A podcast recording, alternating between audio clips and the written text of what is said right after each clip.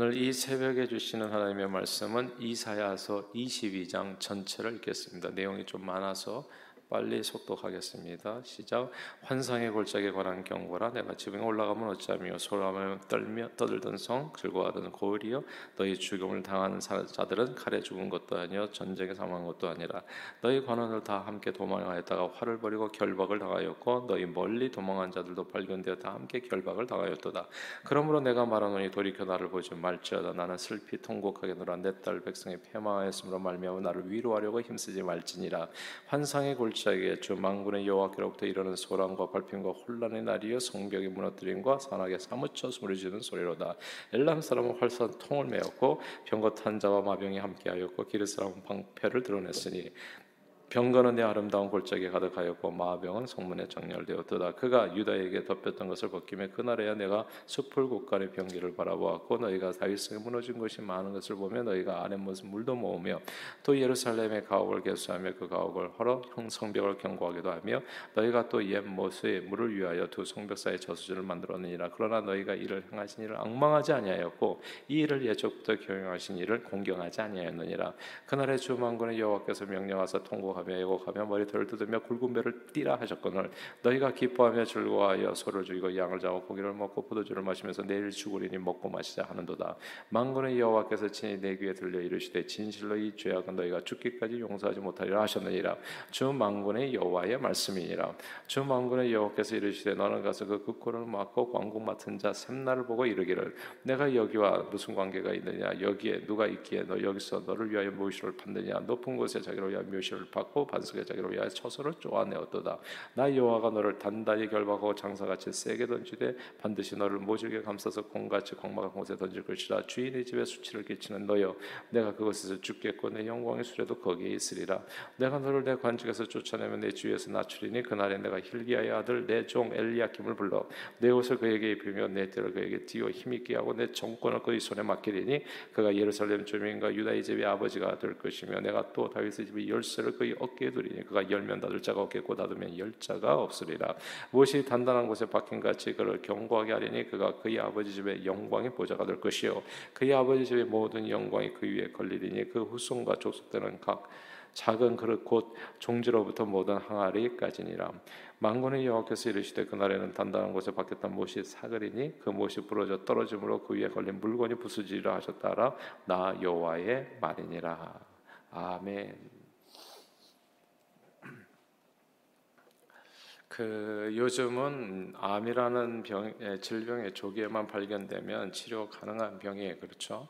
네, 뭐 오래 전에 뭐 수십 년 전만 해도 암은 주요 사망 원인 중 하나일 정도 참 무서운 병이었습니다. 의사에게 암 진단을 받은 환자는 거의 이제 사망 선고를 받은 것처럼 어떤 충격을 입게 되죠.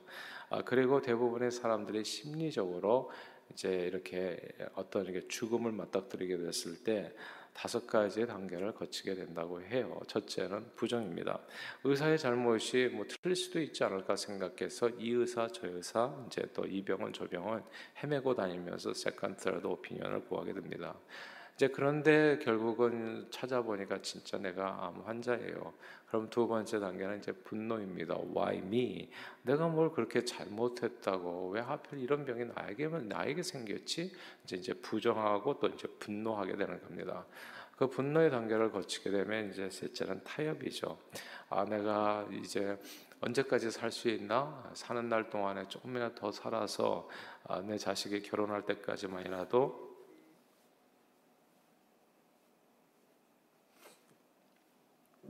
살 수 있으면 좋겠다라고 이제 타협을 하게 됩니다. 그 다음 단계는 이제 우울입니다. 이제 슬픔에 젖어서 이제 마치 인생을 체념하듯이 아무하고도 얘기하지 않냐고 이제 침잠하는 단계가 있어요. 그러다가 이제 마 지막에는 이제 수용하게 되죠. 이제 죽음을 운명으로 이제 받아들이고 이제 이렇게 그 다음 단계로 가게 되는 겁니다. 어, 암이나 혹은 여러 가지 사건과 사고로 인해서 임종을 앞둔 사람들은 이런 다섯 가지 단계를 거치게 되는데 사실은 각 단계가 순서대로 임하는 것만은 아닙니다. 여러 가지 단계가 한꺼번에 나타나기도 분노와 우울이 함께 오기도 한다든지 혹은 예, 죽을 때까지 죽음을 수용하지 않고 침묵으로 끝까지 저항하다가 죽는 사람도 있고 혹은 버킷리스트라고 하는 영화에 나오는 주인공들처럼 어차피 죽을 인생이니 하고 싶은 거 다 실컷 하다가 죽자라고 마지막 생을 불태우는 사람도 이제 있게 됩니다. 생로병사는 인생을 살다 보면 좋은 일을 만날 때도 있지만 누구나 질병이나 파산 그리고 죽음 등 예상치 않은 어려운 일을 당할 때가 있죠. 그때 우리는 어떻게 반응해야 될까요? 이게 이제 오늘 본문에서 주고자 하는 이제 저와 여러분들이 주시고자 하는 하나님의 이제 메시지가 되옵니다. 생로병사는 인생에서 뭐 태어나고 좋은 일도 만날 때가 있지만 그렇지 않은 순간도 있는 거예요. 늙고 병들고 또 어려움 여러 가지 사건 사건들을 사고들을 겪을 때가 있는 겁니다. 그때 우리는 어떻게 반응해야 되는가? 크리스천으로서 신앙인으로서 말입니다.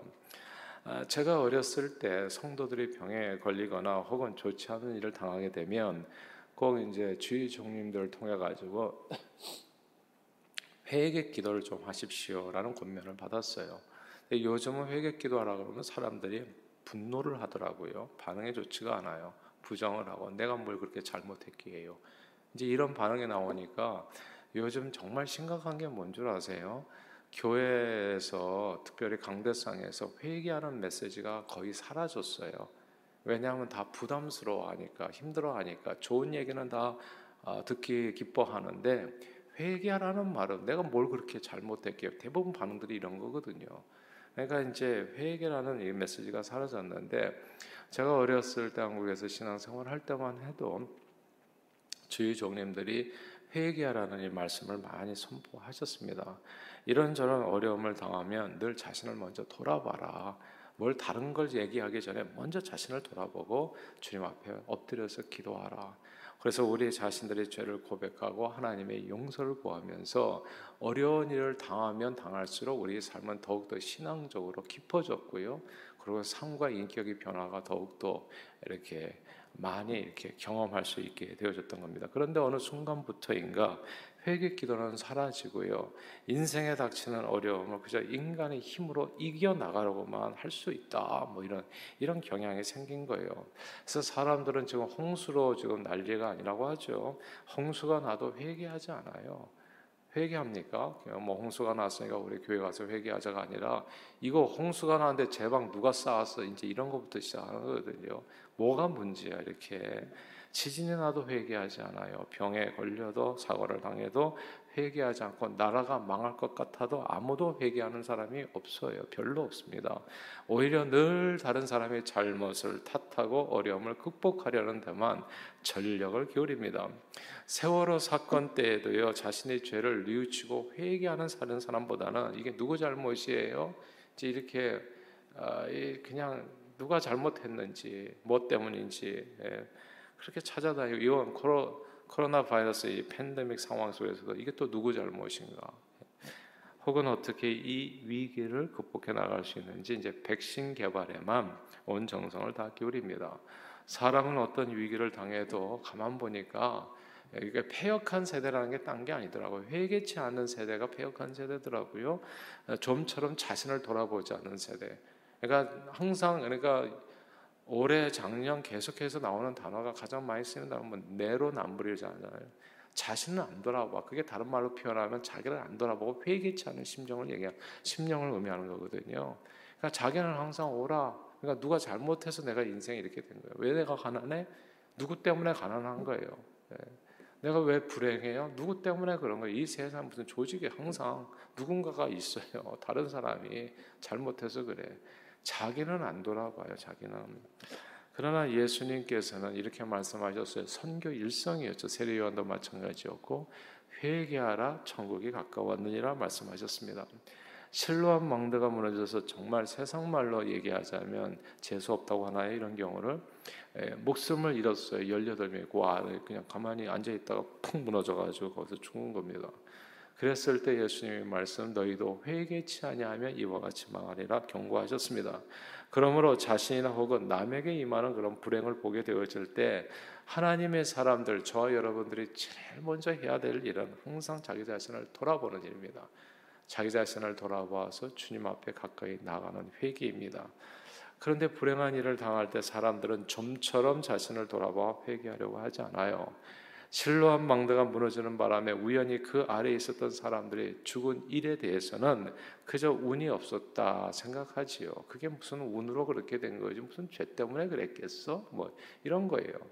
그러니까 우리는 우리 자신을 어떤 상황에서 잘 안 돌아보려고 그래요. 그리고 그런 생각을 하는 것 자체를 우울해하고 힘들어하고 기분 나빠하고 그러니까 결국 받아들일 수가 없는 거죠. 실로한 망대가 무너져서 죽었어요. 그러니까 죽은 사람이 참 억울하다, 운이 없다 이렇게 생각하거나 혹은 왜 실로한 망대가 왜 그 아무 문제도 없었던 게 갑자기 무너지나 그 관리 책임자 누구야? 관리 책임자를 문책하고 아 그럼 그 관리 책임자를 또 관리했다 이 정치인들이 뭐하냐고 또 누구 탓이라고 얘기해가지고 촛불 태극기 들고 광화문 광장까지 나가서 누구는 또 물러가라 훌라훌라 뭐 소리 지르면서 문제를 해결하려고 해요. 항상 이게 인생들의 모습이죠. 창세기 6장에 하나님께서는 당신의 형상을 따라 거룩하고 거룩한 사람으로 인생을 만드셨어요. 근데 그렇게 거룩하고 거룩하고 진실하게 살아야 될 사람들의 생각이 어렸을 때부터 악하다고 성경은 얘기했습니다. 그러니까 하나님이 너무 마음이 슬퍼 슬퍼지셨죠. 그래서 노아라고 하는 사람을 예, 이렇게 예비하셔서 노아를 통해서 홍수 멸망을 예비, 예고하시면서 회개를 촉구하셨습니다.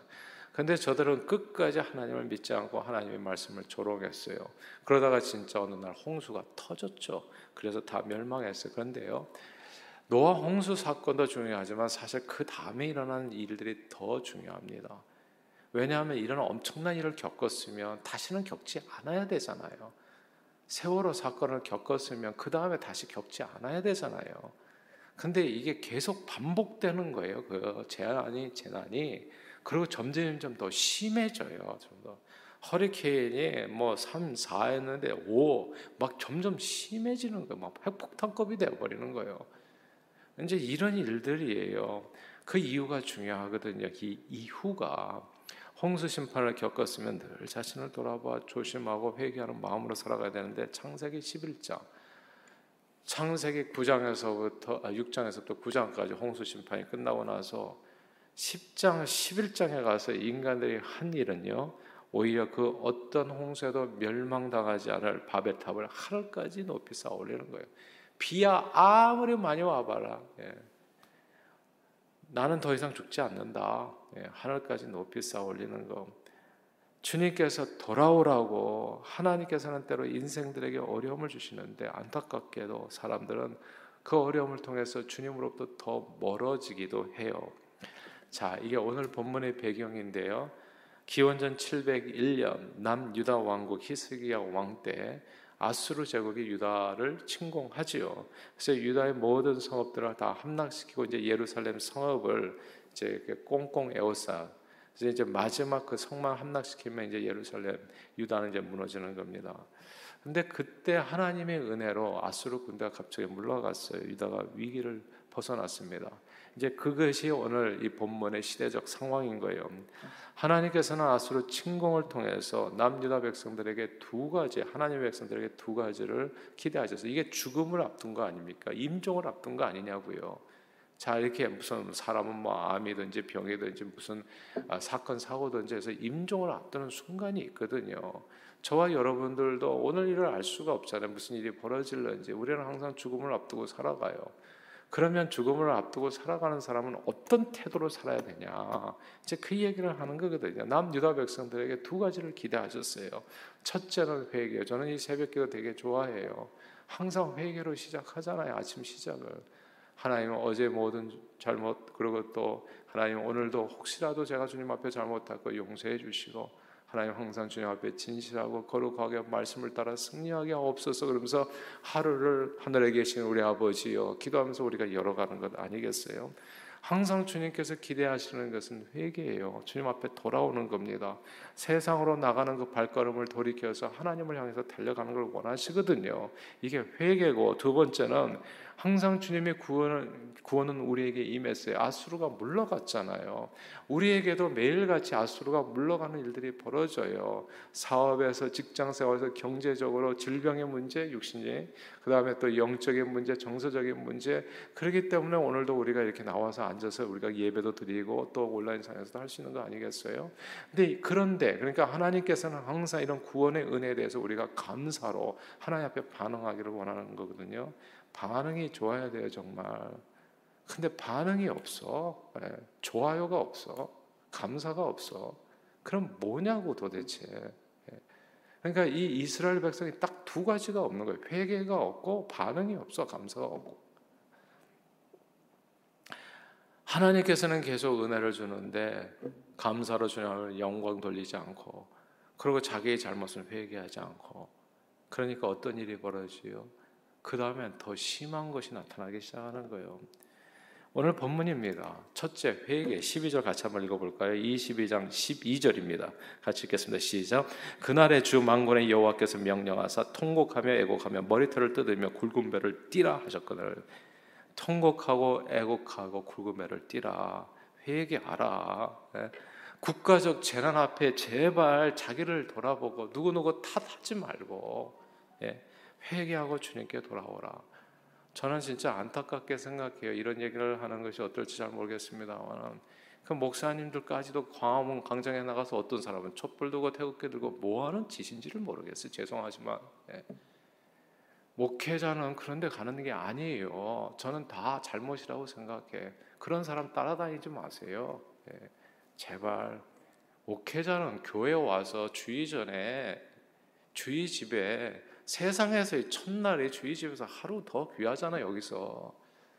그러면서 여기서 주님 사랑 안에 거해서 기도를 해야지 우리 자신을 돌아보고 나라와 민족을 생각하면서 회개 기도를 해야지. 거기까지 나가서 숟가락 얹어서 누구누구 잘못이다 물러가라 훌라훌라 하면 되겠어요 그게. 그러니까 제가 진짜 부끄럽다는 한국 이 사회의 모든 문제는 진짜 우리 자신을 돌아보지 않는 사람에 의해서 생기지 않는가 생각 오늘 본문이 그걸 얘기하는 겁니다 회개하라고 통곡하고 애곡하며 굵은 띠를 띠라. 국가적인 재난 앞에 자신을 돌아봐 회개하고 돌이키라. 제가 보니까 이 요즘에는 포괄적 차별금지법도 기도하다 보니까 그런 생각이 들어요. 진짜 이것도 우리가 교회가 회개해야 될 일이구나. 어쩌다가 여기까지 나갔나. 그러니까 이게 지금까지 그저 이뭘 광화문 광장으로 나가서 남 탓했던 사람들에 의해서 오늘날 여기까지 오는 거구나. 그러니까 이 이사야 선지자가 이게 누구에게 얘기하는 하나님의 백성들에게 얘기하는 거예요. 예수 믿는 너희들이 좀 똑바로 행동해야 되지 않겠나? 애곡하고 통곡하고 굵은 배를 띠라고 얘기했거늘 굵은 배를 띠는 사람도 없고 자기를 돌아보는 사람도 없고 다 자기만 최고예요. 자기 말이 옳고 회개입니다. 둘째는 하나님께 대한 감사예요. 그럼에도 불구하고 대한민국이 지금까지 살아올 수 있었던 저와 여러분들 지금까지 살수 있었던 뭐겠어요? 우리 자신이 잘나서가 아니거든요. 정치가 정치를 잘해서도 아니고 아수르 대군이 물러간 것은 남유다 백성들의 힘과 능력이 아니고 남유다 백성들의 왕과 신하들의 지략이 아니었다는 거. 꼭 이것을 기억해야 된다. 오직 하나님의 은혜. 남유다는 자기들에게 임한 구원의 은혜에 대해서 하나님께 감사로 영광을 돌려야 했어요. 그런데 11절입니다. 11절 한번 읽어볼까요? 22장 11절입니다. 시작. 너희가 또 옛 모습을 위하여 두 성벽 사이에 저수지를 만들었느니라. 그러나 너희가 이를 행하신 일을 악망하지 아니하였고 이 일을 옛적부터 경영하신 일을 공경하지 아니하였느니라. 아멘. 그러니까 정말 저들을 구원해 주신 것은 하나님이에요. 그러니까 세상 사람들 운이 좋다고 하고 기독교인들 저와 여러분 주님 믿는 사람들은 주님의 은혜라고 말하지요. 지금까지 지내온 것 주의 크신 은혜라. 그러면 항상 만입이 내게 있으면 그입 닫아가지고 주님 찬송하면서 감사하는 게 마땅하잖아요. 새벽 기도를 중요하게 생각하십시오. 누가 뭐라 도 제발 그런 얘기 듣지 마시고 주님 앞에 나와서 회개하시고 감사 기도하는 걸 이걸 잊지 마세요. 참 자기 자신을 항상 돌아봐 하나님 나는 죄인입니다. 나를 불쌍히 여기시오 도와주십시오. 기도하시고 그리고 하나님께서 이런 죄인이 여기까지 살아온 게 도대체 누구 때문에 살았겠어요? 하나님의 은혜로 살았잖아요. 그러니까 하나님 앞에 감사 영광 돌리고 하나님께서는 하나님께서 허락하신 고난을 통해서 내 이걸 잘 깨닫지 못하니까 고난을 주시잖아요. 그래서 하나님의 백성들이 두 가지를 하기를 원하셨어요. 회개와 감사입니다. 그런데 회개와 감사하는 대신에 저들은 이렇게 행동했어요. 13절입니다. 이 13절이 문제인데 22장 13절 읽겠습니다. 시작. 너희가 기뻐하며 즐거워하여 소를 죽이고 양을 잡아 고기를 먹고 포도주를 마시면서 내일 죽으리니 먹고 마시자 하는도다. 아멘. 내일 죽으리니 먹고 마시자. 아수르 대군이 물러간 일에 대해서 저들은 축배를 들고 잔치를 벌이고 즐겼습니다. 그리고 이제 뒤에 부분은 뭐 시간 관계상 약간 생략하면서 그냥 설명만 드리면 셈나와 같은 정치 지도자들이죠. 하나님 앞에 사명 받은 사람. 자기에게 맡겨진 사명을 잊고요. 이 어려운 고난 가운데 또 죽지 않은 사람들이 있어. 뭐 세상은 다 죽겠다고 하는데 그때 또 집사하고 또 이렇게 뭐 재산을 불려가는 사람들이 자기 살 길만을 찾는 사람들이 또 있는 거예요. 예. 아 진짜 어메이징하죠. 그때 하나님께서는 그냥 그 다음에 이거예요. 아스로하고는 비교할 수 없이 강한 군대 바벨론을 내가 예비했다. 그리고 남유다의 멸망을 예고하셨습니다. 5절 이하에 나와요. 이게 지금 하나님께서 어려움을 주시는 것은 그걸 통해서 회개하고 감사해서 회복하고 치유받고 구원받고 영생 복락을 누리라고 사실 기회를 주시는 거거든요. 근데 그 고난의 기회를 회개치 않고 감사치 않고 다 잃어버리고 그냥 먹고 마시자 또 그걸 그걸 기회로 해가지고 이제 위기는 지나갔으니까 좀 즐기자 또 이렇게 나가면 어떻게 되겠냐고요. 그러면 그 전에 있었던 것보다 더 심한 것이 생긴다는 거. 예수님께서는 베데스다 연못가에 누워 있었던 38년 된 병자를 고쳐 주셨어요. 그리고 그가 병이 나왔을 때 이렇게 말씀하셨습니다. 보라, 네가 나았으니 더 심한 것이 생기지 않게 다시는 죄를 범치 말라 얘기하셨어요. 그러니까 더 심한 것이 생기지 않게. 근데 오늘 본문에 회개하지 않아서 더 심한 것이 생기는 내용을 설명해 주는 겁니다. 하나님께서는 죄인들이 주님께 회개하고 돌아올 수 있도록 때때로 우리에게 환란을 허락하세요. 병에 걸릴 때도 있고요, 사고를 당할 때도 있고, 홍수와 팬데믹 같은 재난을 겪을 수도 있습니다. 주님은 이런 일을 통해서 우리가 우리 자신을 돌아보기를 원하세요. 회개하며 감사하며 주님께 돌아오기를.